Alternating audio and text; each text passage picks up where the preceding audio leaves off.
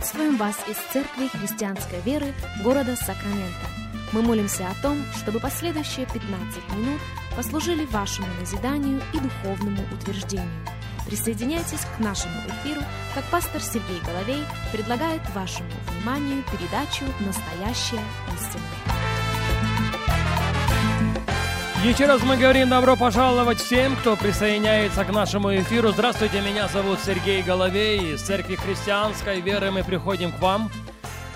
Благодарны Богу за предоставленную возможность встретиться вместе с вами и провести вместе с вами последующих несколько минут, как сегодня мы продолжаем наш разговор на тему «Некоторые мысли о молитве». Наш базовый текст остается тем же, а именно 11 глава Евангелия Луки. 11 глава Евангелия Луки, мы начнем читать с 5 текста. Послушайте внимательно.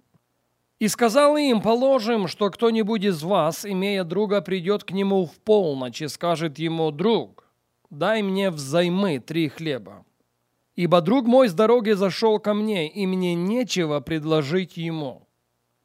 А тот изнутри скажет ему в ответ, «Не беспокой меня. Двери уже заперты, и дети мои со мной на постели, не могу встать и дать тебе. Если говорю вам, он не встанет и не даст ему по дружбе с ним, то по неотступности его встав, даст ему сколько просит. И я скажу вам, просите, и дано будет вам. Ищите и найдете, стучите и отворят вам. Ибо всякий просящий получает, и ищущий находит, и стучащему отворят. Я полагаю, что молитва – это тема, которая не может, или во всяком случае не должна исчерпать себя в нашей жизни, потому что молитва важна. Молитва актуальна, молитва насущна. Она драгоценна в очах Бога, и она должна стать драгоценной в наших очах. И на этой серии радиопрограмм мы делимся некоторыми мыслями о молитве. Мысль первая. В нашем тексте происходящее имеет место в полночь. Полночь – это иносказание для самых отчаянных обстоятельств, для самых безвыходных ситуаций. И добрая новость сводится к тому, что с молитвой невозможно опоздать. Другими словами, никогда не поздно начать молиться. И знаете почему? Потому что Бог выше самых отчаянных обстоятельств. Он больше самых безвыходных ситуаций. Давид однажды сказал, «Бог мой просвещает тьму мою». Это книга Псалмов, 17 глава, 29 стих. Когда у Господа состоялся откровенный разговор со своим народом о посте и молитве, то он сказал им следующее, Исаия 58, 10. «Тогда свет твой взойдет во тьме, и мрак твой будет как полдень».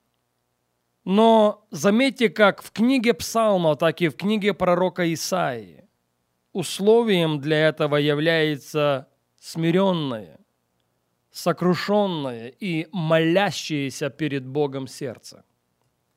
Когда полночь наступила в жизни Иерусалимской церкви, когда Ирод убил Иакова и Петра взял под стражу, церковь прилежно молилась о нем Богу.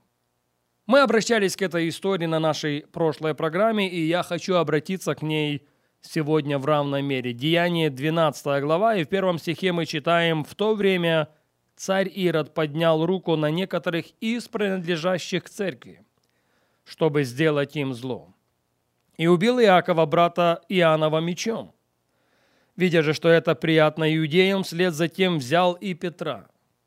Тогда были дни опресноков и, задержав его, посадил в темницу и приказал четырем четверицам воинам стеречь его, намереваясь после Пасхи вывести его к народу. У него были планы сделать публичную инквизицию, публично предать Петра, а в лице Петра и всю церковь общественному позору. Ну вот что мы читаем в пятом стихе. «Итак, Петра стерегли в темнице. Между тем церковь прилежно молилась о нем Богу». Ключевое слово, повторю еще раз в этом стихе, прилежно. Они не просто молились, чтобы молиться. Они отдали свое сердце, они отдали свою душу в молитве. Шестой стих. Когда Ирод хотел вывести его, в ту ночь Петр спал между двумя воинами, скованный двумя цепями, и стражи у дверей стерегли темницу. И вот ангел Господень предстал, и свет осиял темницу. Ангел толкнул Петра в бок, пробудил его и сказал «Встань скорее!» И цепи упали с его рук. И сказал ему ангел «Опояшься и обуйся». Он сделал так. Потом говорит ему, надень одежду твою и иди за мною. Петр вышел и следовал за ним, не зная, что делаемо ангелом было действительно, а думал, что видит видение. Прошедшие первую и вторую стражу, они пришли к железным воротам, ведущим в город, которые сами собою отворились. Подумайте об этом. Ангельское вторжение божественное озарение всей темницы, упавшие с рук Петра цепи и открывшиеся сами по себе ведущие в город ворота. Я повторю это еще раз. Ангельское вторжение, сверхъестественное ангельское вторжение, сверхъестественное божественное озарение темницы. Сверхъестественным образом падают с рук Петра цепи и сверхъестественным образом открываются ведущие в город ворота. И все это как результат молящейся церкви.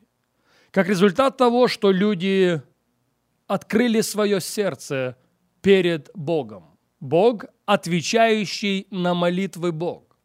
Я позволю себе повториться еще раз. Нет обстоятельств вне его контроля. Он выше самых безвыходных ситуаций. Он может сделать несравненно больше всего, о чем мы просим или о чем помышляем. Мысль номер два. Главный герой в нашей истории пришел просить хлеб не для себя, а для своего друга. Я хотел бы, чтобы вы послушали меня и послушали очень внимательно.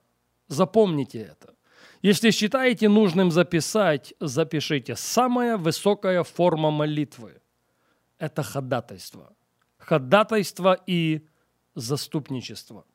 Вот как сам Иисус Христос сказал об этом. Иоанна 15 глава, 13 стих. «Нет больше той любви, как если кто положит душу свою за друга своего». Поэтому уместно спросить, когда последний раз мы отложили в сторону свои нужды, свои боли, свои переживания и сделали нужды, боль или переживания своих ближних своим самым главным приоритетом в молитве? Кстати, Иисус Христос положил душу свою за каждого из нас на Голговской горе – и продолжает ее полагать по сегодняшний день. Знаете почему? Потому что Он ходатай Нового Завета. Он сейчас перед Отцом ходатайствует за нас.